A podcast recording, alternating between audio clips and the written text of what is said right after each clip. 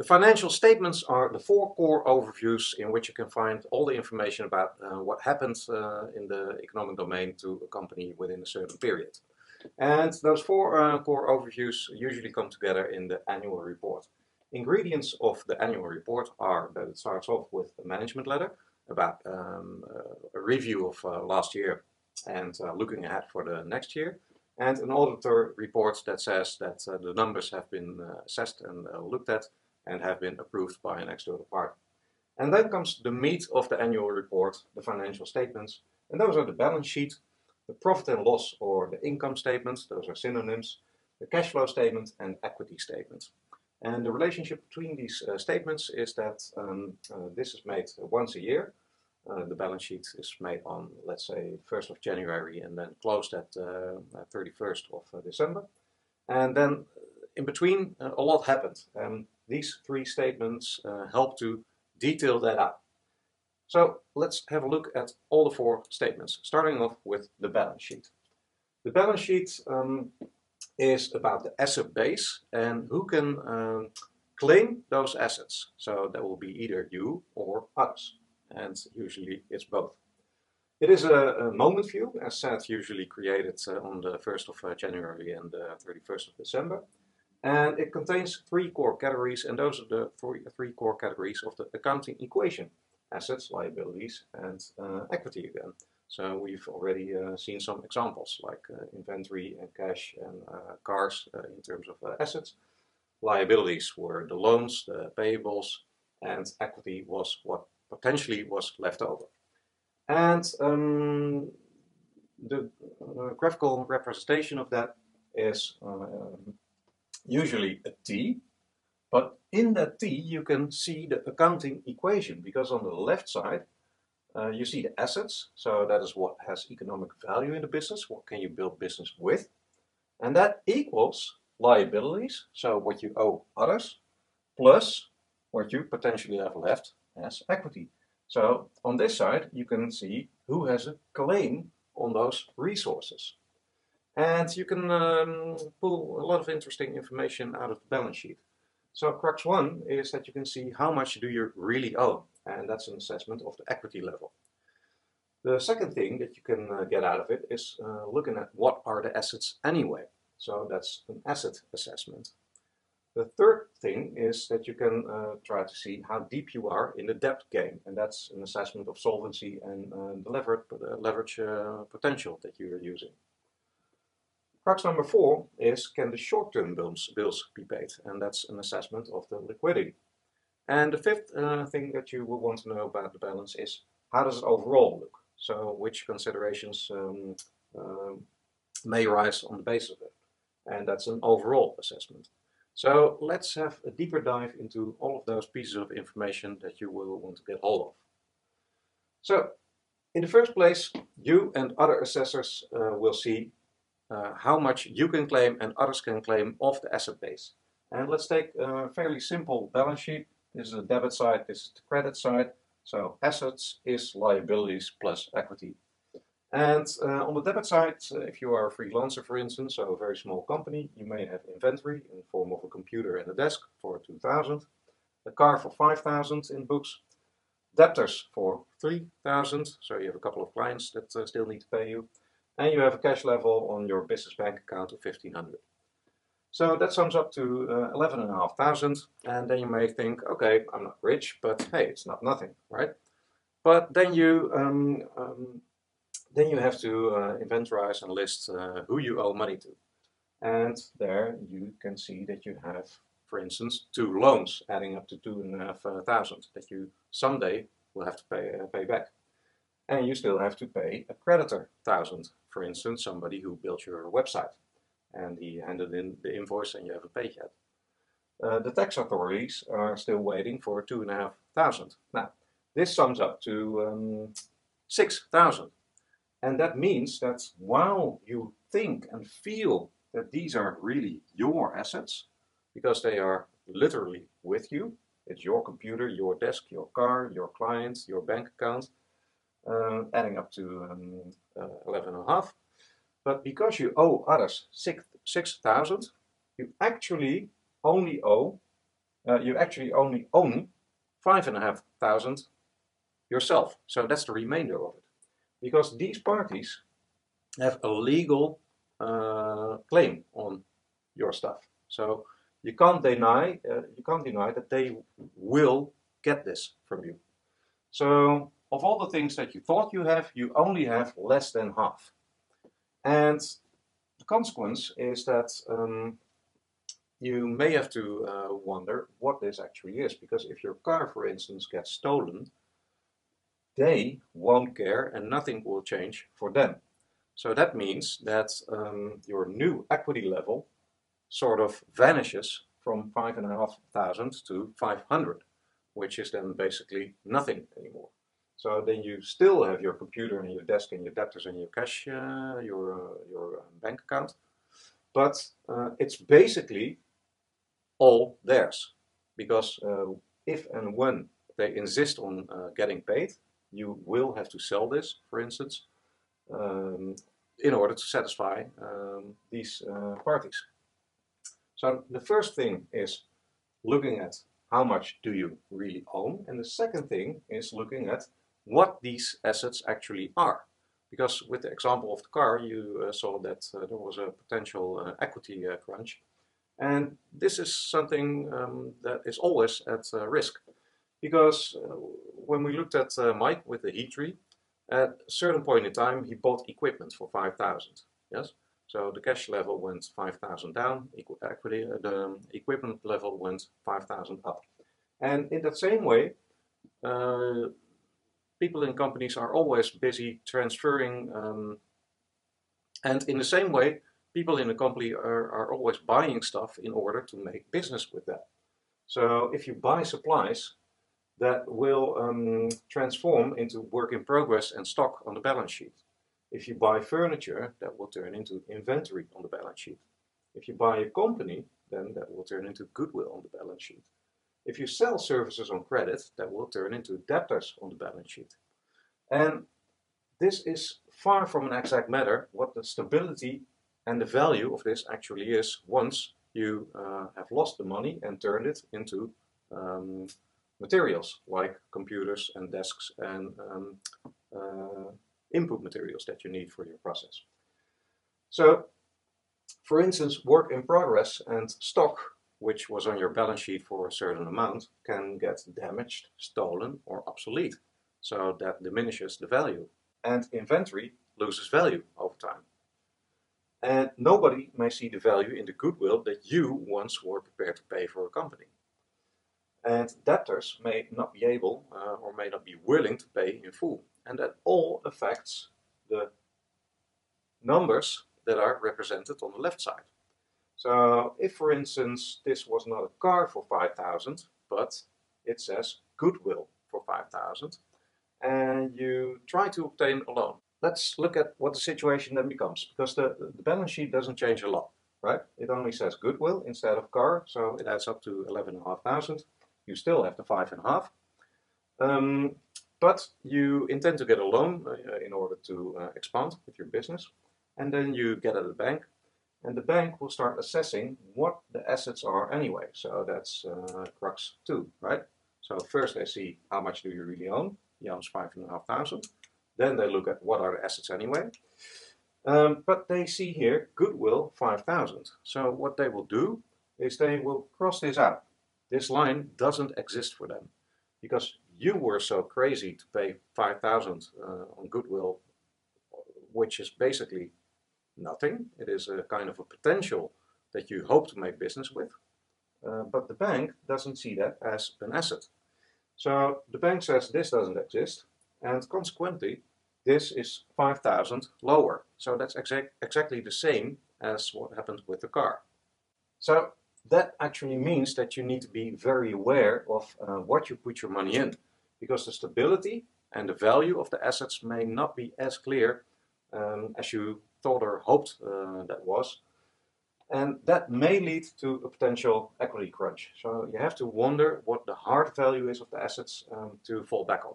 And if you want to study that a little bit further, then you will have to look for depreciation methods and valuation methods.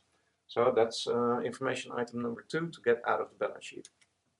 The third thing to assess in a balance sheet is to assess one's solvency or to see how somebody, how deep somebody is in the debt game. Because intuition may say, let's let all assets be equity. So within that uh, law of nature of accounting, assets is liabilities, it is uh, equity. It is uh, best if I owe nobody any money. So assets is equity. That's the best situation. Yes.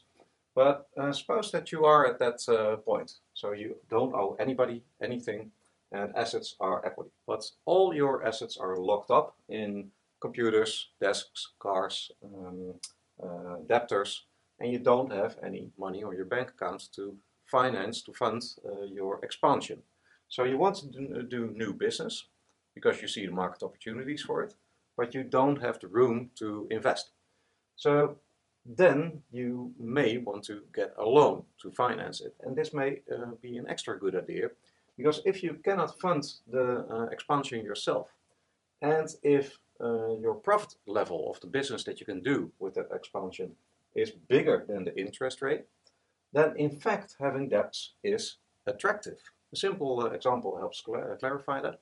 So suppose you can expand business uh, based on a loan that will cost you 7% a year. So you went to a bank uh, and that bank said, okay, you have a lot of equity, so we will grant you the loan. And uh, the interest is 7% a year. You make business and you make a profit uh, on that of 22%. Uh, well, what happens then in effect? In effect, you are making money on your loan. So you are making a profit of 22 minus 7% is 15% on your loan. And uh, if you get aware of uh, that uh, game, that you are uh, actually making money on your debts, then this debt avoidance can turn the other way around and you may want to try to move the line down uh, as to maximize this effect because this effect is called the leverage effect. So the leverage means that you are making a profit on debts. So you're using debts uh, to make new business, new money, new profits, which are larger than what you have to pay for them. And this is a standard practice in the financial industry. So how does that work for, for instance, a bank? Well, a bank usually has a very low equity. So what are the liabilities? Those are all our savings accounts. So uh, we have a lot of money uh, at the bank, which are their liabilities, and they can do good business with that. So they make decent profits uh, on that, sometimes even uh, uh, double-digit uh, profits. And what do they have to pay us in order to keep us satisfied? Well, that's the interest percentage on savings accounts, which is usually extremely low. So this also uh, explains how high insolvency and high liquidity um, can happen at the same time. Because what you see happening here is that liquidity, uh, that uh, equity is moving down. And what then do you see about uh, solvency? It gets lower. Because if liabilities are one and equity is one, solvency was uh, the ability to pay all your liabilities back. So if this is 1 and this is 1, then your solvency is exactly 1. So you are exactly one time able to pay all your liabilities back and then uh, both sides can um, uh, move apart um, in peace. Let's say that the liabilities are 1 and the equities are uh, and equity is 2. Then your solvency is 2. So you are two times able to pay all the liabilities back and that's an even happier situation because then everybody in the liabilities domain is satisfied and you can leave with uh, some money for yourself uh, as a leftover part. The reverse happens when the line moves down. So when this is 2 and this is 1, then equity is, uh, then solvency is a half. So you are only half the time able to pay all the liabilities back. Now, in the case of a bank, this picture is much worse. So this may just as well be factor 10 to 1. So your solvency then is deplorable. So you are nowhere near capable of paying back all the liabilities. Is that a problem? Well, not necessarily. So it is not a problem as long as uh, the liability holders over here are happy where they are. And that will be the case as long as they um, um, keep satisfied with what they are in for. And in the case of the bank, uh, the uh, holders of all the savings accounts are happy to maintain those savings over there as long as they get that uh, interest percentage uh, yearly of perhaps 1 or 1.5% if you are lucky. Um, so we, the savings uh, account uh, holders, are happy uh, as long as we get paid. Uh, and that means that we don't care about them having a low equity level um, because they are making business that is delivering them so much profit that they can pay their debts in terms of the savings uh, interest that they have to pay. Yeah, so they have a high level of insolvency, so they have a very low solvency, but they have a high liquidity because of the business that they are doing with that. Yeah, so they have a lot of cash, even though they never could pay us back. And that's also how you could see that uh, any bank could be taken down by a bank run. So um, the money that all the savings uh, account holders over here have simply isn't there. And if uh, the mass uh, public uh, starts to feel uh, some kind of anxiety about that, and it gets into the public, into the open, that you better take your be better take your um, cash out of the bank. If people start doing that on large scale, then they try to take out of the bank what wasn't there in the first place yeah? because this is not there in the form of money. So um, as long as people are happy with leaving their money on the savings account and uh, getting the interest for that, then that is not a problem. So that's how high insolvency and high liquidity can coexist. So that is why liquidity and solvency is really something different. The reverse is also possible, that you do have a very high equity level and a very low liabilities level, but that you don't have the liquidity, you simply don't have the spare cash to pay back the liabilities. So those are the two uh, examples of uh, how um, low solvency and high liquidity or high solvency and low liquidity can coexist. And um, the, the degree to which you decide to actively make use of this uh, leverage effect has to do uh, with internal policy regarding growth and your funding options and with external possibilities to get loans, to get liabilities in the first place. And that has something to do with the debt capacity uh, of assets, so with the quality of the assets. And in the case of a bank, the quality of the assets is pretty high because they invested in um, participations, financial participations, and uh, other types of uh, financial investments. And I do that uh, to a high degree in a defensive way, so um, the stability of the value is sort of secured. And that is why they can play this game. So crux number three about the balance sheet is to look at the uh, relationship between the level of liabilities and the level of equity and to see uh, if that is a healthy um, uh, balance given the business that they are doing with it. Crux number four of the balance sheet is to look at uh, whether the short-term bills can be paid or not. So that's about looking at liquidity.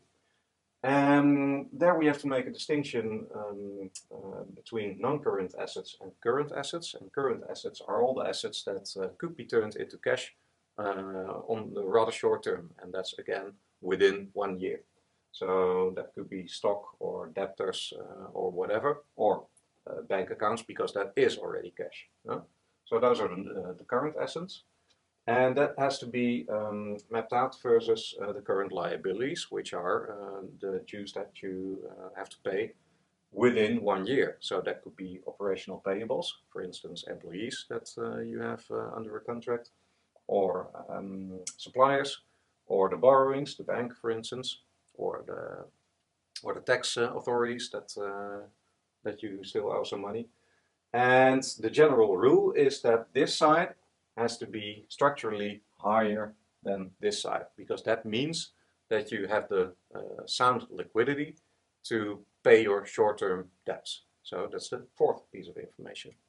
Lastly, you will want to see uh, how it overall looks, the balance sheet. So you may want to assess it uh, versus different um, backgrounds. For instance, you may want to assess it in itself. So do you think that the assets are healthy? Do you think that the uh, balance between liabilities and equities uh, is healthy? Uh, mainly the things that we uh, have uh, seen in the previous information pieces. But you may also want to compare the balance to expectations, or you may want to compare it to earlier years or you may want to compare it to others, to competitors. Uh, so uh, benchmark your balance, uh, your balance sheet. And the balance sheet can play a part in uh, several considerations. For instance, uh, how much is the company worth? Um, could we expand liabilities as to expand the business as to make use of the leverage effect? Or conversely, should we um, decrease liabilities? Huh? So um, the balance sheet uh, can bring a lot of uh, interesting pieces of information. But in the last place, uh, you should know that the balance sheet in itself is never alone. So uh, you always need other types of uh, uh, financial health information in order to complete the picture. And the biggest complementary piece of information is in the profit and loss statement or the income statement. So let's have a look at that one. Second important financial overview is the income statement, or um, to put it differently, the profit and loss statement. Those are synonyms. And the profit and loss or the income statement are about the economic activity and the performance of a company in a certain period, let's say, uh, for instance, a year. And you, uh, you measure that uh, by way of revenues and the expenses. So how much uh, have you been able to sell and how much uh, have you had to uh, spend for that? And you can uh, pull a lot of uh, interesting, uh, interesting information pieces out of the uh, profit and loss statement, just as with the balance sheet.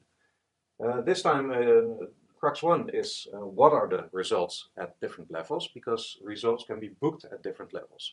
And that's about result assessment.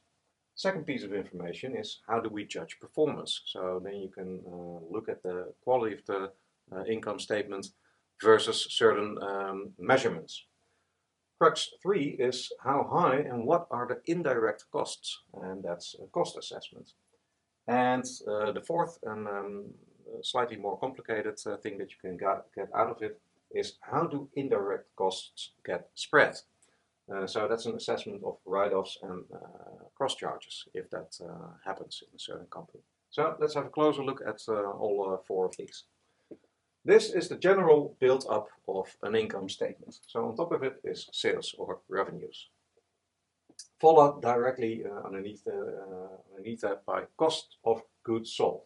And then with all the blue lines, you have result lines. So the first result immediately happens, uh, uh, appears after sales minus cost of goods sold.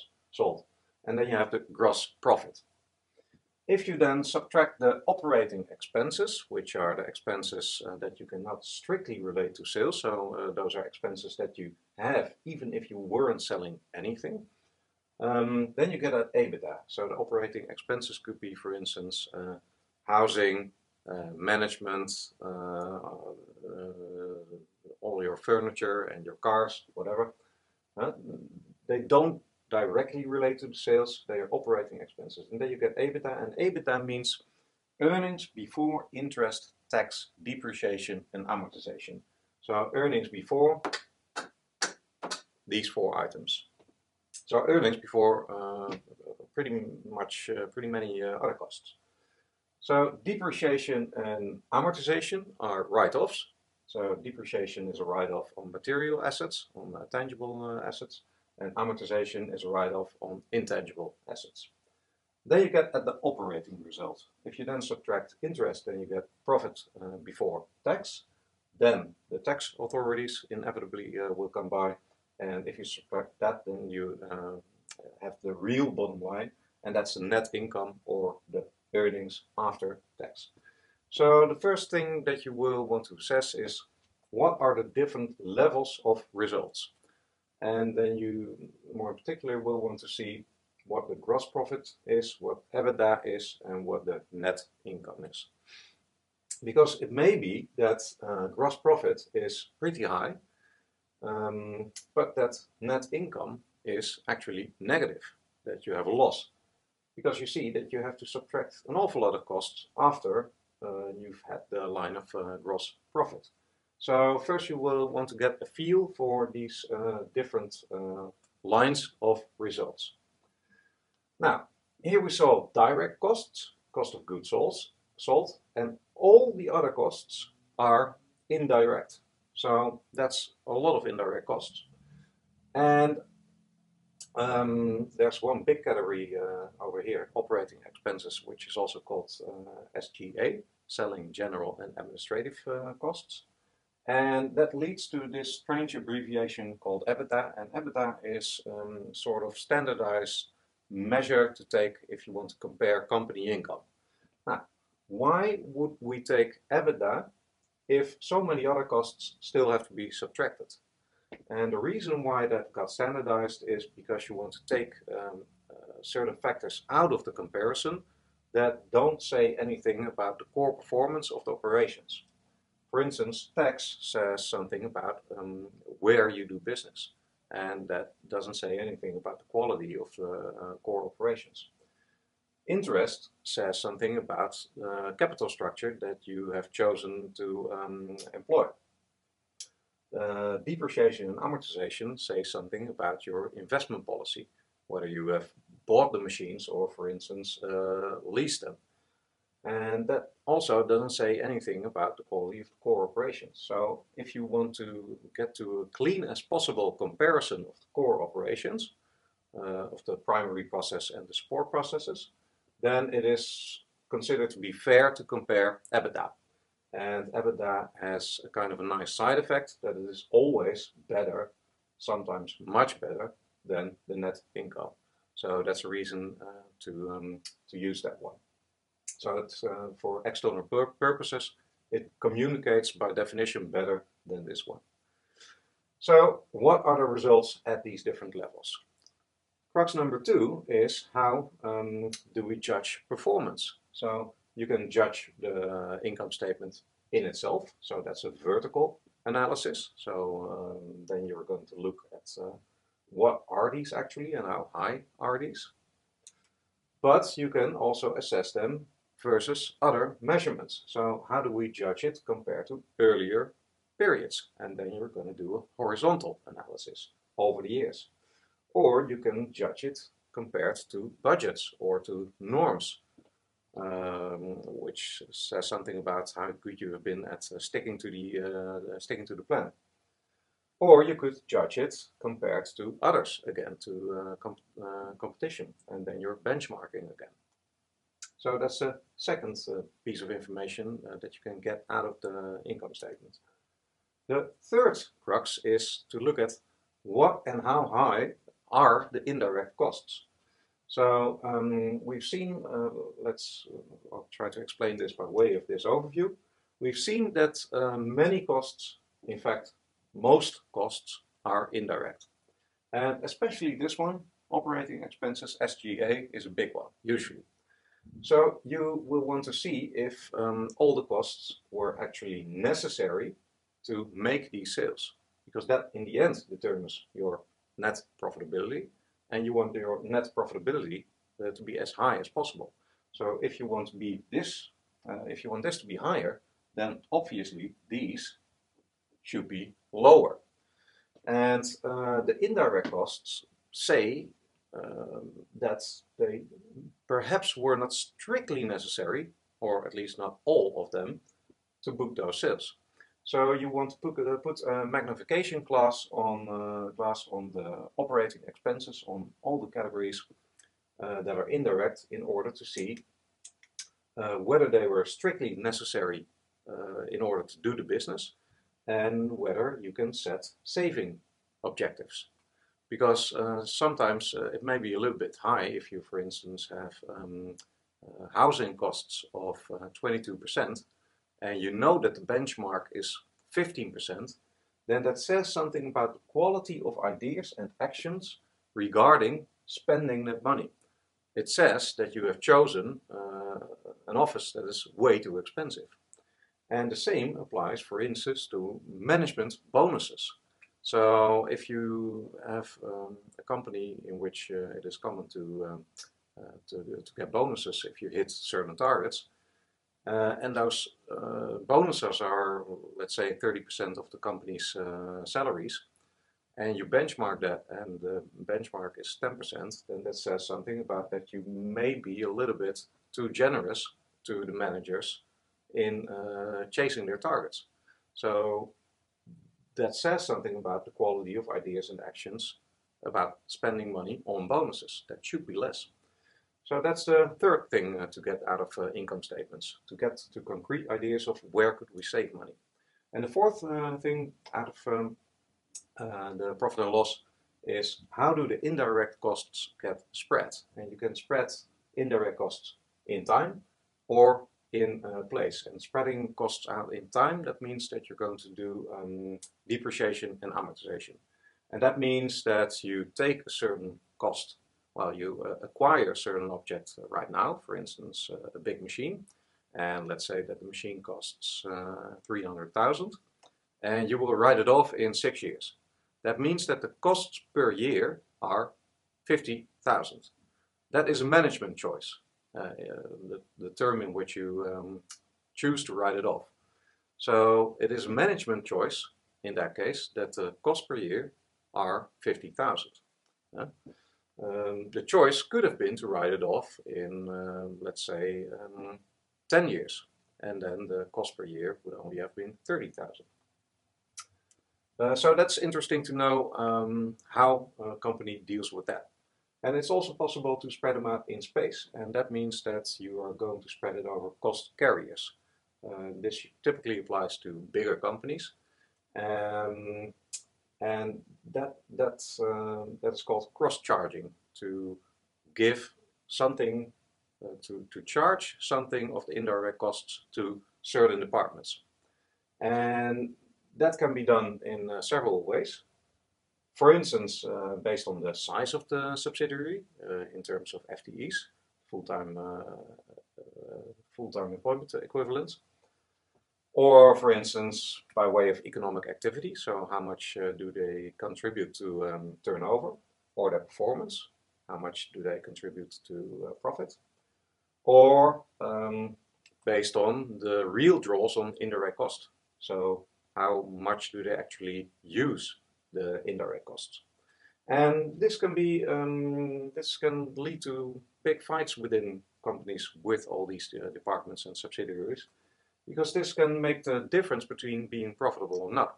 So if, for instance, uh, a branch in a certain country does relatively well, but gets a cross charge uh, from the headquarters that are fairly large because they are very inefficient and sluggish, then they have to um, uh, account for that within their uh, own profit and loss statement.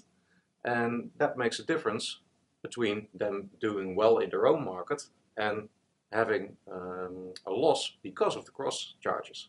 So that's a sort of refined last uh, thing that you may want to look at in the income statement. So that's the income statement, which you should see together with the balance sheet.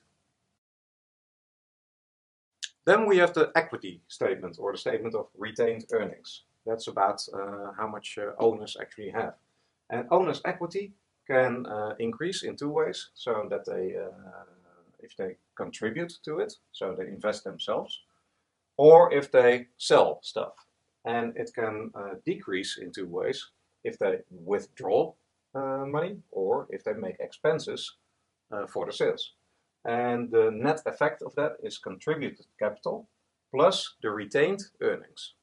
And the equity uh, statement um, describes what you decide about results.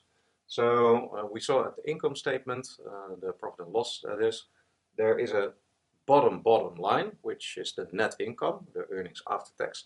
And you can do basically two things with that. You can partly pay it out to owners, and then it's called dividend, and then the money really leaves the business. So that's a kind of an instant gratification. That's a reward for having a share in that company. But you can also decide to partly keep it within the company. And then it becomes retained earnings. And you would want to do that as to reinvest because you can, um, uh, when, it, when you pay it out as dividend, it leaves the company and you can never do business with that money again. It's not your money anymore. If you, if, it, uh, if you keep it in the company as retained earnings, then you can do new business with it. Or you can beef up the equity level if that was a little bit too low. Yeah? So um, uh, these uh, choices uh, play a role in the equity uh, statement. Uh, and the rough structure is that you have an opening balance equity level. You add the net income, which was the bottom line of the income statement, the profit and loss statement. Then you subtract what you have chosen to pay out to shareholders, the dividend, and then you are back at uh, the new equity level of the closing balance. So that's basically the essence of the whole uh, equity uh, statement. Then lastly, as the fourth overview, we have the cash flow statement. And the cash flow statement uh, shows money in and outflows. And that uh, has to do something with, that, with the fact that cash in and cash out is not always the same as income or costs. So it can be the same, but it is not necessarily the same. So they, they don't uh, fully walk together. Uh, and two simple examples of that is uh, a loan. So we saw Mike of the Heatery obtaining a loan. Does he got money? Yes. Does he have income? Obviously not, because uh, a loan is not an income. The reverse is uh, debtors. Do you have income? Yes. Do you have money? No, because you are getting it later if all things are alright. So those are two simple examples that, uh, of uh, cash in and cash out not being the same as income uh, or costs. And this become, uh, can become very critical.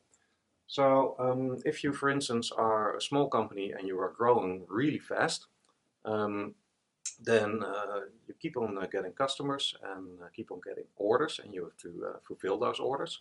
So you are hiring new personnel, getting more equipment, getting uh, more supplies for the uh, materials to be produced. And uh, meanwhile, usually um, you have very um, uh, favorable uh, payment conditions for the clients. So the, the clients don't immediately pay, while you have to pay on the very short term uh, to all the suppliers and the employees that you have been hiring.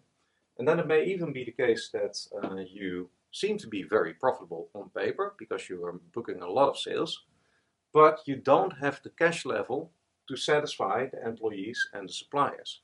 And these are the typical parties that can't wait too long on the money themselves because employees, for instance, have to pay their own rent and yeah, they have to buy the groceries uh, that they need every day. So if they don't get paid and if the suppliers don't get paid within, let's say, a period of uh, 30 days, they will soon start to um, um, raise their considerations uh, about uh, certain anxiety that they have. And if you cannot pay them uh, a couple of weeks later, then they will file for bankruptcy. So it seems uh, too good to be true. Uh, you are growing uh, like crazy, but in reality, you don't have the cash to satisfy them, so you're going bankrupt. This happens in reality quite a lot. Now, in if that uh, if that threat is uh, there, there then there are three apparent solutions. So you can either book a new sell uh, and get immediate cash, so get immediately paid, or you could get debtors to pay right now. Another type of solution is that you can try to sell an asset, and then you have a little bit of money, perhaps to satisfy them again. A third type of solution is to uh, try to obtain a new loan as to satisfy the others. And this reveals the three sources of uh, where cash uh, may come from or may go to. And that um, um, represents the general structure of the cash flow statement. So we have three types of cash flow. The operating cash flow, which is the cash flow from uh, business as usual. So that is about selling goods or selling services or paying uh, suppliers or employees. So that is where cash can come from or go to. Then you have the investing cash flow, and that also goes for disinvestments. So you can, for instance, sell a business car if um, your liquidity is low, and then you have a little bit of cash to pay the suppliers or the employees. Um, but um, you may not want to do that. Uh, I'll get back to that in a minute. Then there's the third option, the financial, uh, financing cash flow. And this is the cash flow realm of obtaining loans or uh, sending out loans. And that could be also paying dividends or paying mortgage. Uh, so that pertains to this type of cash flow. And a lot of money events are happening in this domain, and the, the net cash level change is the cash difference in between the beginning uh, balance sheet, the opening balance sheet, and the closing balance sheet. Now, in the end, operational activities, sales and paying the cost for that, are only right ground uh, for uh, payments. Because if that is insufficient, uh, you may want to go to quick uh, fixes in the non-operating sphere. Uh, but that either excavates your production potential, because if you sell that business car, with the example that we saw in the previous slide, then you are actually um, yeah, making your asset base smaller. And you didn't have that asset base for nothing. You needed those assets in order to make business. So you are excavating yourself. And with the other type of solution, in the uh, third domain of uh, cash sources, you are digging a new hole. So, uh, so you are getting a new loan to fill another gap. And that's a trick that uh, you can't uh, hold on for too long and probably the banks won't step into that trick in the first place. So uh, the operating cash flow is the only sustainable source of cash that you should uh, want to rely on. So cash is king or cash is a fact, profit is an opinion. So profit may be in the books, but if you don't have the cash, then it's nothing. Then it's nothing but a theory up till then. So profit is a must-have for future perspective, but cash is a must-have for present stability. So that wraps up um, uh, the cash flow statement, and that was the fourth uh, statement. So looking back at the four statements that we've seen, there was the balance sheet with um, assets, liabilities, and equity, the income uh, statement with revenues and costs, the equity statement, which was a result decision, uh, uh, decision dividing the net income between dividends and retained earnings, and the cash flow statement that um, described all the money events in the operating, investing, and financing uh, cash flow. And the three of these detail out differences between the opening and the closing balance sheet. And if we go back to the example of Mike with the heat treat, here we saw uh, his uh, double entry bookkeeping of the six events uh, that happened. Over here is the period view because these six events happened sequentially. Per record we have the moment overview. And if we now add this, then we see over here with the first moment we had the opening balance. Uh, that was the event of uh, contributing uh, 10,000 uh, uh, from his private bank account to his business bank account. So that's the opening um, balance. At the end of the period, we have the closing balance. And you see a huge number of differences between this line and this line. And you can't understand anything of these differences if you don't have the view on the cash flow statement, which describes all these money events, on the profit and loss or the income statement, which describes um, these uh, business events, and the equity statement, which describes the result decisions. So together these detail out the differences between these two. And then you have a complete picture in terms of the balance sheet, the income statement, the equity statement and the cash flow statement. So that's all there is to know about the financial statements.